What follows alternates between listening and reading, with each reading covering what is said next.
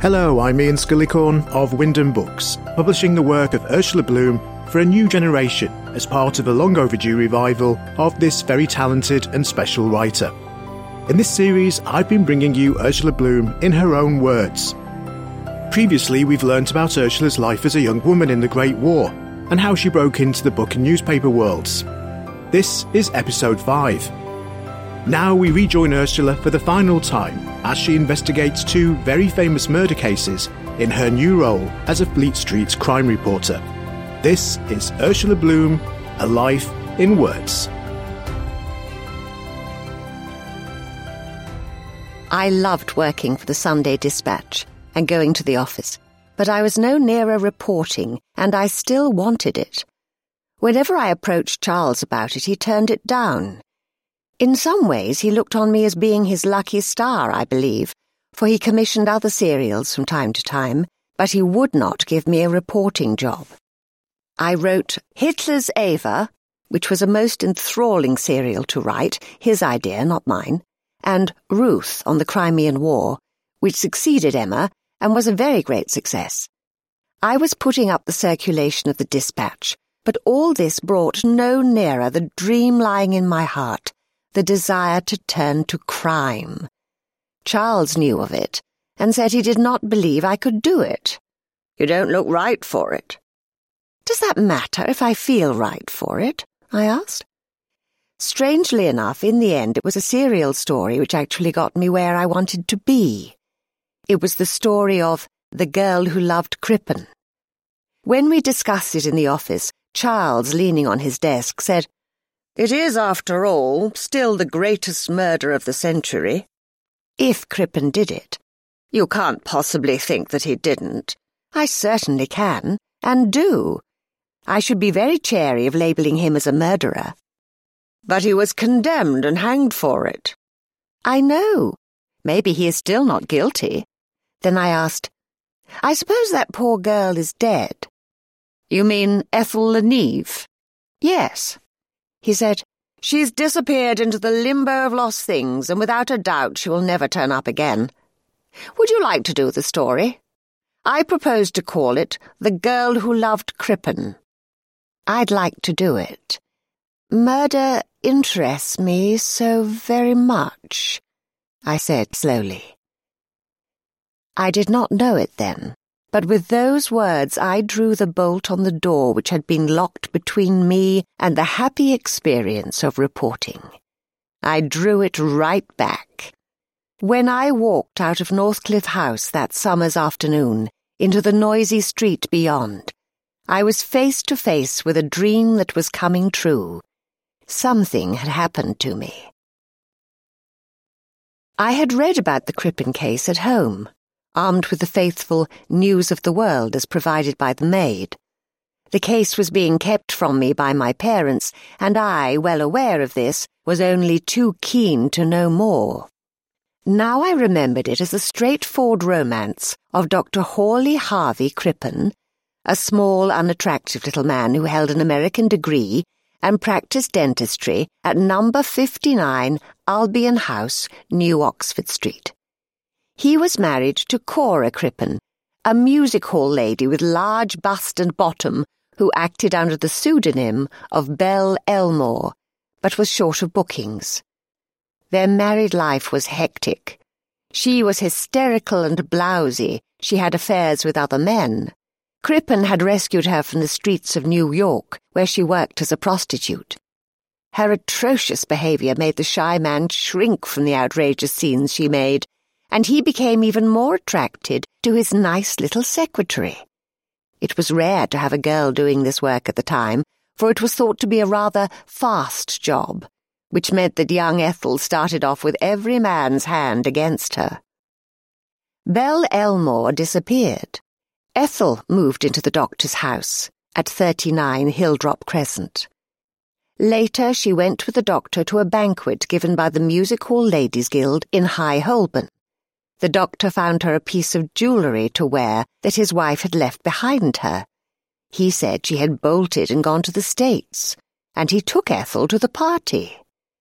Those who knew Belle Elmore were fairly sure that she might have cleared off with someone else, as he said, but they were quite certain that she would never have left behind her a smart piece of jewellery. She loved showing off and dressed up like a perennial Christmas tree. The ladies talked. The police were told, and inquiries began, which was agony for the shy doctor and worrying for the girl. In the middle of all this, the two of them also disappeared, leaving England as father and son. The one weak point in the proof of their innocence seems to lie in the fact that Ethel allowed him to cut off her hair to make her become a boy.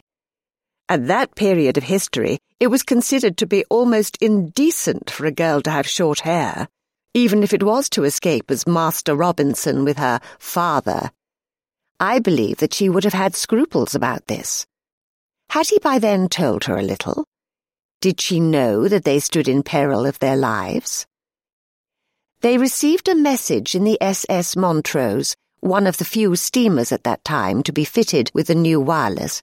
The captain believed that the two of them were bogus, and he wirelessed home, Believe Crippen and Le Neve aboard. Inspector Dew rushed out to the Hudson River, and they were arrested off Quebec. Brought to England, they were tried for their lives. The doctor was condemned to death, and hanged at Pentonville Prison in the October. Ethel Le Neve, gallantly defended by the famous F.E. Smith, was liberated. These were the plain facts of the case, the blank story. Digging into it, I got more, and I had to cover miles to get it. I met relations of Dr. Crippen's patients, and from all of them learnt that he had always been kindness itself. They spoke highly of him and were absorbingly interesting. As a matter of fact, I never met anyone who did not like him. Usually a murderer has an unattractive personality, but of Crippen, everyone said that he was the kindest man alive. Certainly Hawley Crippen had been a very kind man indeed, and I told Charles so. You seem to know a lot about murder, Charles said when the first five installments were in the office and we were talking about it as a whole. I told him that I had always wanted to be a crime reporter. I wanted it deeply, almost passionately, and had forever found the road to this blocked to me. Charles was sure that I should not really like it. Such awful things turned up.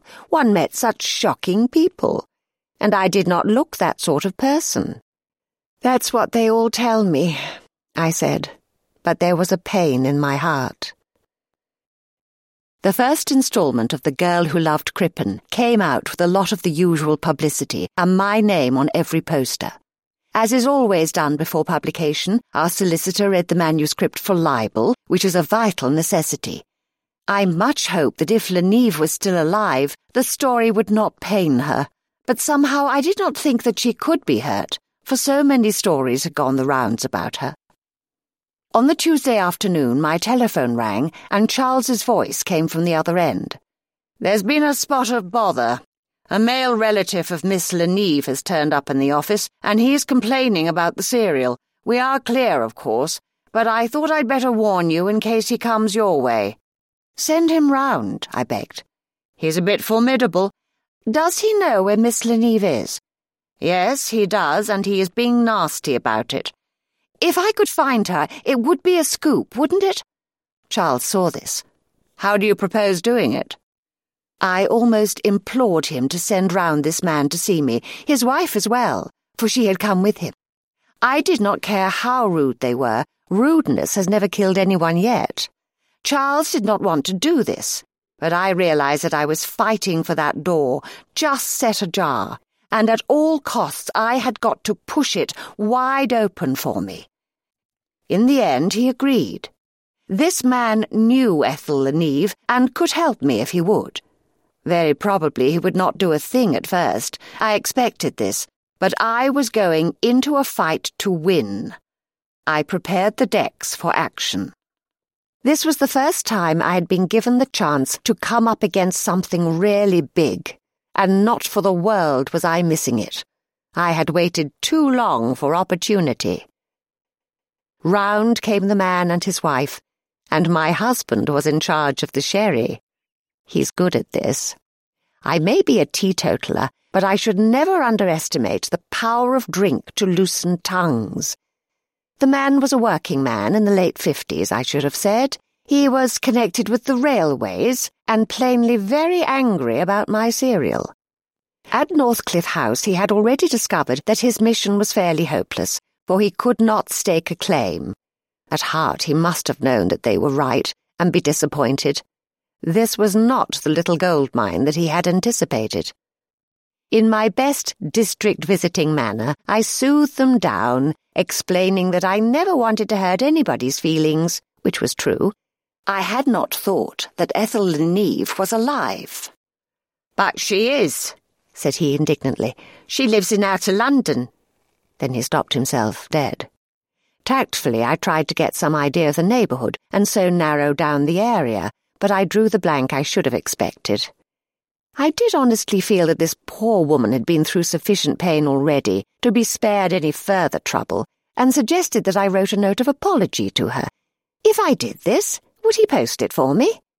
He would, he said, for the sherry had slightly rosied the scene, and had made matters more amiable as I intended. Now my main dilemma was how to keep in touch with him. Once he and his wife walked out of my flat, they could go right out of my world, and I should lose all touch with them. They represented the lifeline. I had a bright idea. I said that I thought he could give me a certain amount of information and assistance with the final instalments, if he would agree to this. The editor would undoubtedly pay him for his good offices, and he cheered up considerably at the idea. For the first time he saw ahead what he wanted. Not for the world would I have broken his heart by confessing that the final instalments had been in Northcliffe House for some weeks, and the type was set up. None but a fool starts to print an unfinished serial, for anything could happen. He was now on my side. The colour of the scene had changed a lot. He cheered up and said that he would help me in any way he could, and I must admit that he kept his word most loyally. I left him and his wife with my husband and more sherry and went into my writing room to telephone to Charles. I said, They're both here, and now that he has got his trouble off his chest, I think he is doing fine. Miss Le Neve is alive, and she lives somewhere in outer London. He sees her on occasions, but I have the idea that they do not get on well together. I must not lose contact with him and need some reason for seeing him when and as I want. I have suggested that he assist me with details for the final installments. Fair enough. How long do you think it'll take? If I hurry, I'll lose the lot. He has got to like me, and when he and his wife finish here, I am taking them back home in my car. I could hear Charles laughing at the other end. And I always thought that fiction was your métier. Well, well, well. I took him home, and we parted fast friends at his gate. It's London in 1934. Anne Clements is stuck in a boring job and thinks nothing exciting will ever happen to her. Then a sudden stroke of luck changes everything. A Mediterranean cruise opens Anne's eyes to people and experiences far removed from her sheltered existence. But as she blossoms, the biggest question is can there be any going back? Wonder Cruise is a sharply observed, charming novel by Ursula Bloom. The Daily Telegraph said, with every book, she adds something to her reputation. Wonder Cruise is published by Wyndham Books and is available from Amazon as a paperback and ebook. Search for Wonder Cruise by Ursula Bloom and join Anne Clements on her journey of a lifetime.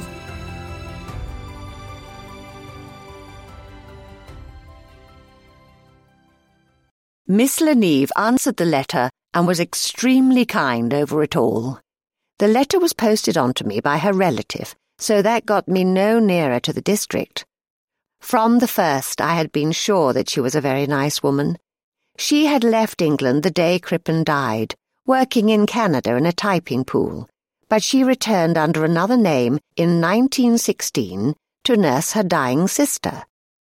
I wrote to her from time to time, and she replied, our mutual friend posting the letters. He told me much. Ethel had married a fellow worker in the firm where both of them were employed after her return. He knew her only under the adopted name. Now married some years, she had two children and a grandson. The amazing fact was that none of these people knew that she had ever played her part in perhaps the most famous murder that we have ever had, and she wished to stay anonymous. I concentrated on her husband and got a fairly good description of him. He was small, I had his exact height, light haired, with a death aid, and he wore pince nez. I knew the time of the train he caught every night and the London terminus from which it started, but I could not discover his destination. Having got this far, Charles decided to employ a tech, and I left the office inwardly fuming. I had broken down the first difficulties, and all I needed was time. But the editor is the editor. Three weeks later, the tech had discovered nothing, while his services were costing the earth, and Charles was disappointed. Let me have the job back, I begged. You'll never get anything. It's all too vague. But I took it on again, for now I was doing real reporting, and I'd get it or die in the effort. Almost immediately, everything changed. I was writing to Miss Le Neve and getting letters back when she sent me an unusual letter. She and her relative had never got on well, and she wished he was not acting as a go-between. It would be easier for both of us if I sent to her care of a friend. She gave me a name and address. Would I do this?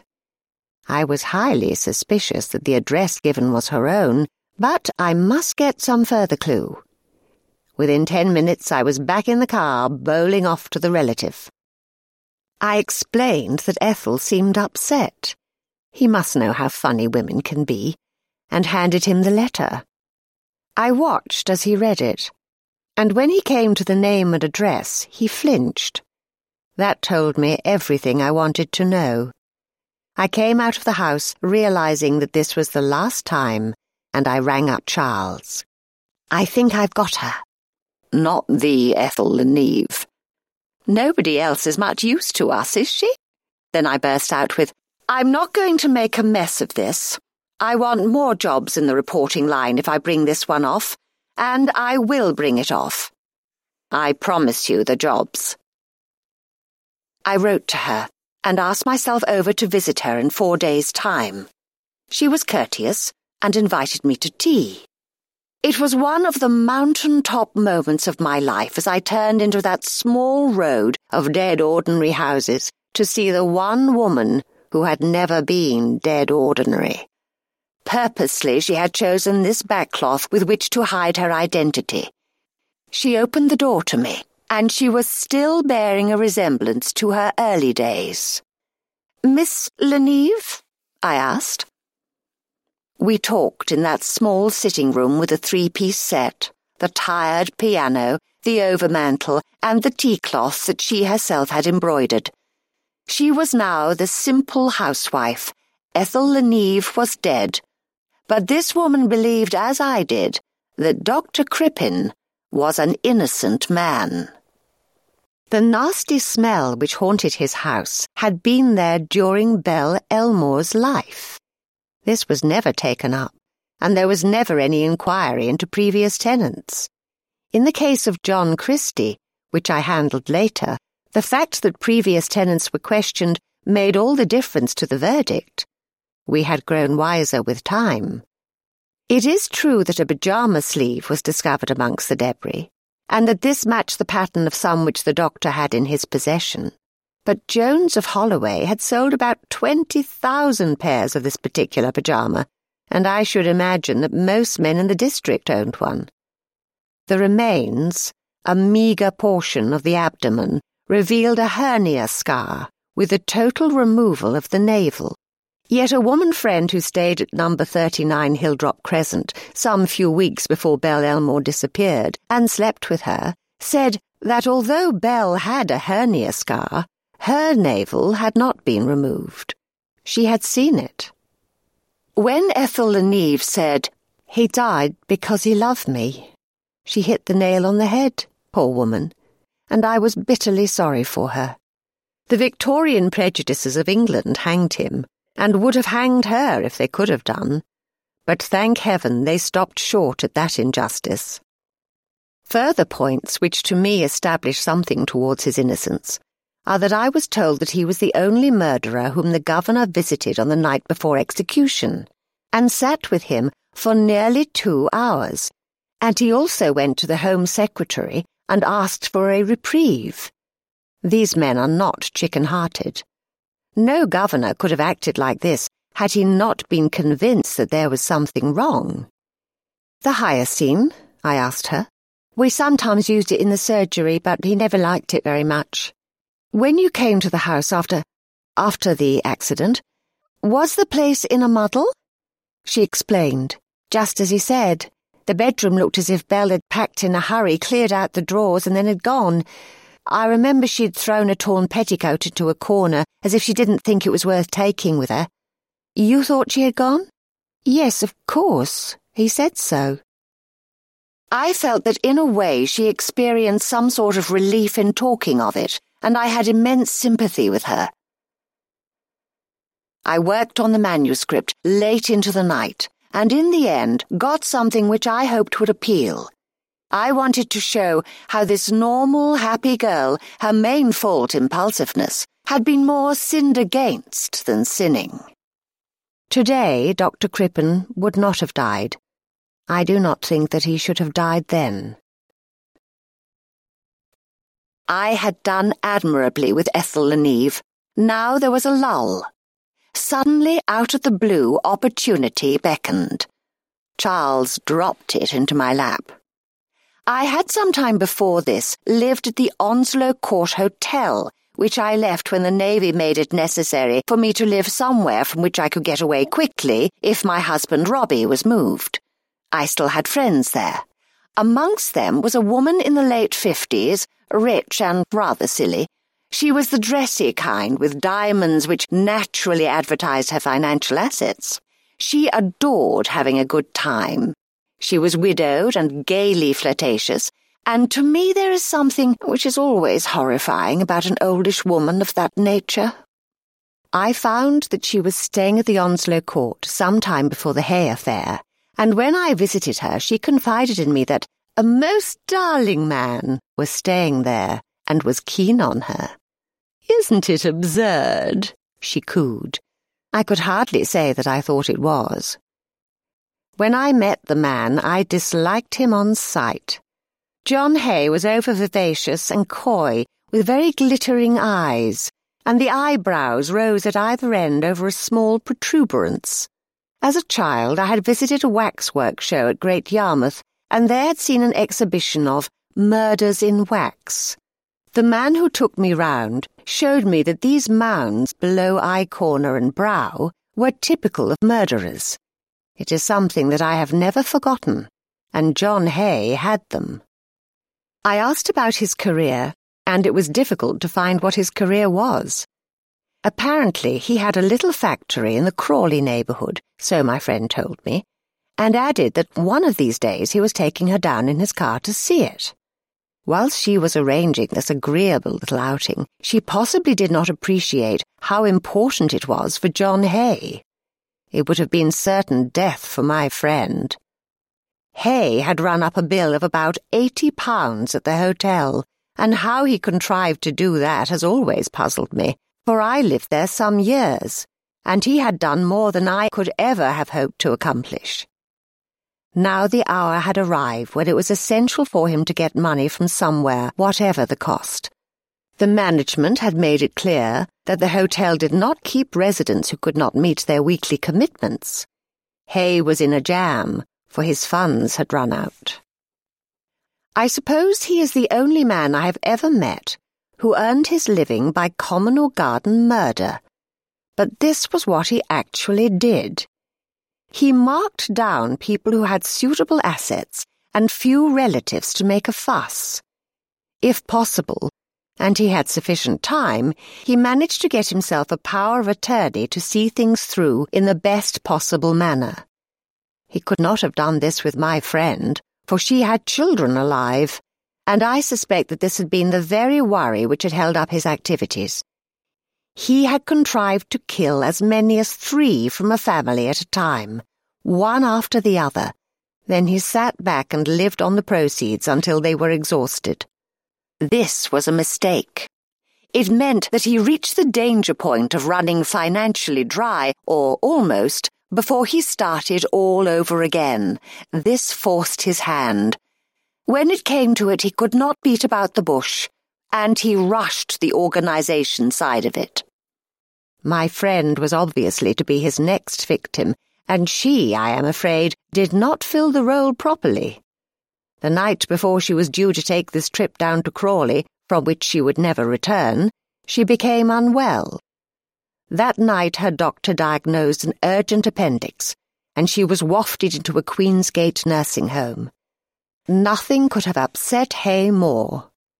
I imagine that the hotel had given him a time limit, a fairly short one, naturally, in which to pay or get out. I surmise that he became alarmed, for now he had to act quickly. The hotel was full of aging ladies with private incomes, and he must have looked about him for someone else who was alone. He did not want relations to butt in. Mrs. Durand Deacon was living there, and he knew her. She had few visitors, living the sort of quiet, comfortable life that women like herself enjoy. She had sufficient money for her needs and amusement, but what he did not know was that she was not rich. She gave the appearance of being so. Hay suffered from the fault of many murderers. He jumped to conclusions. He guessed rather than made sure.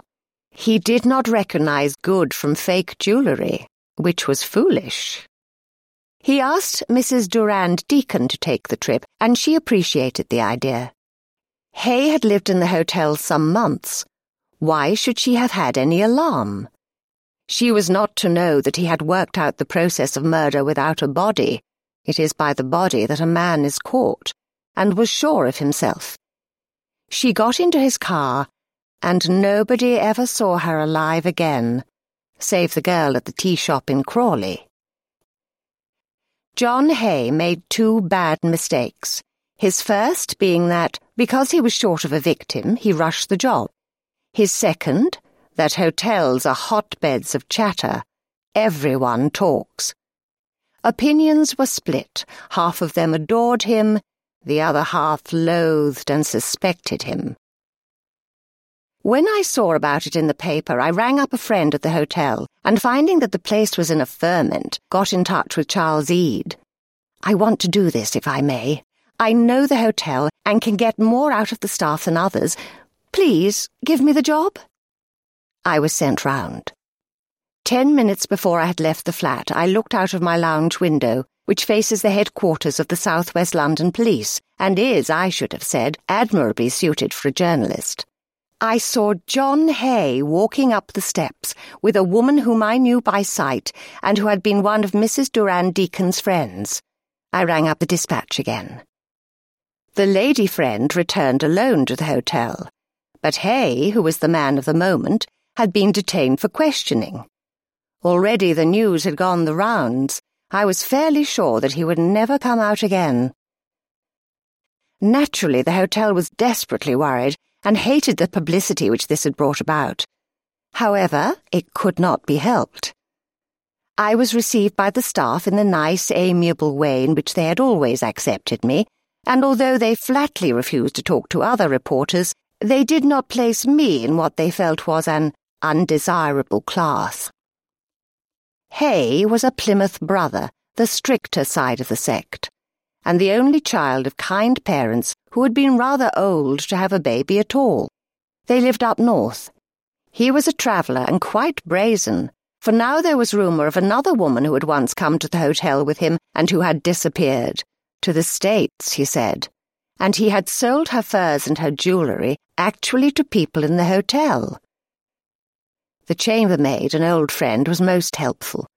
From all I heard from her, The man was subject to fits of the most ghastly depression and would sit in his bedroom reading the Bible and weeping bitterly. She was scared by his peculiar moods. It struck me that he was far from normal in the pursuits that he practiced. Was this some form of insanity which gradually developed? The joy of thrill?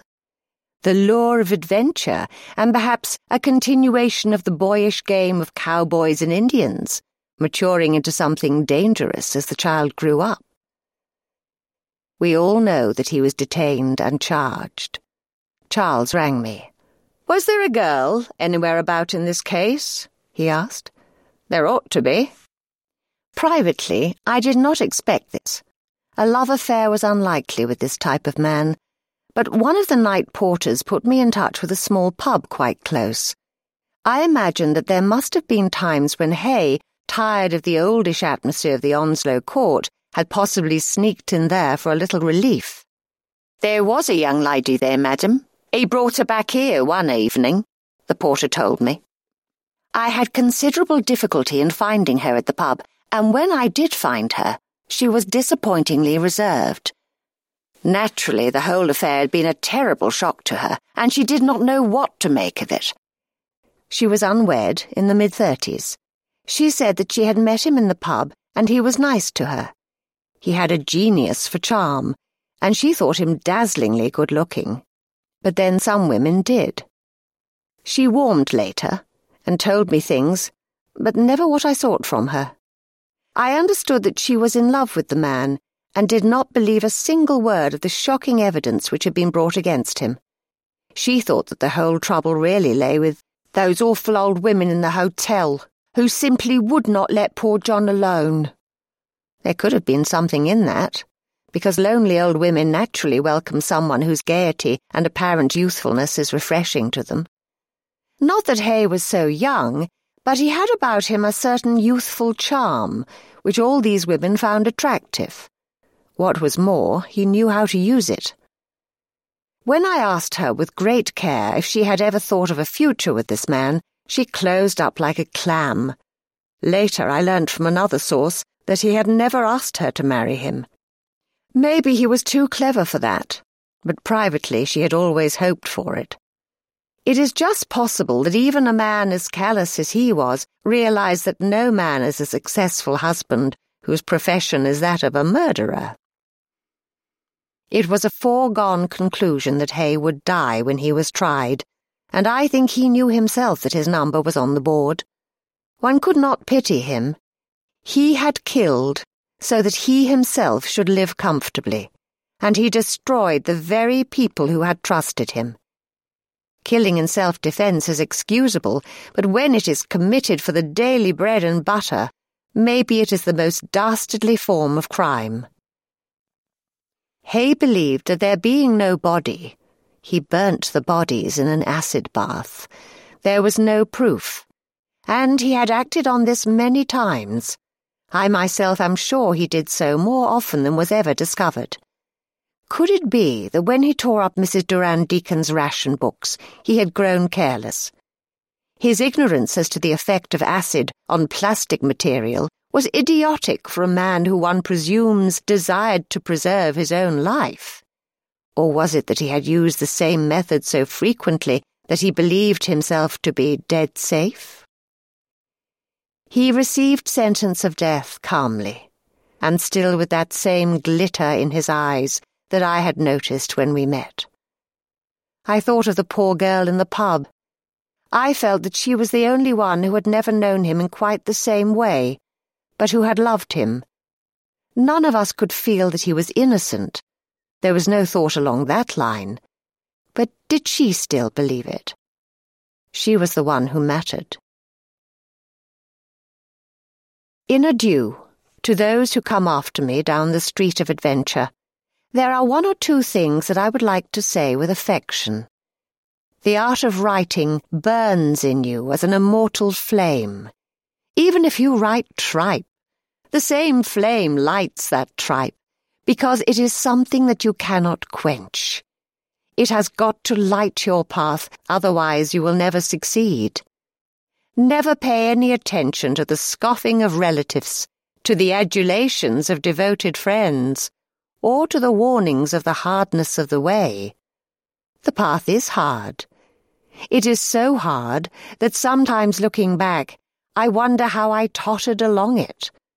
But the flame and the longing and the wild enthusiastic ambition were all I, or you, needed. Go to it, and good luck. Get your free exclusive ebook of Ursula Bloom A Life in Words by joining our Ursula Bloom Readers Club.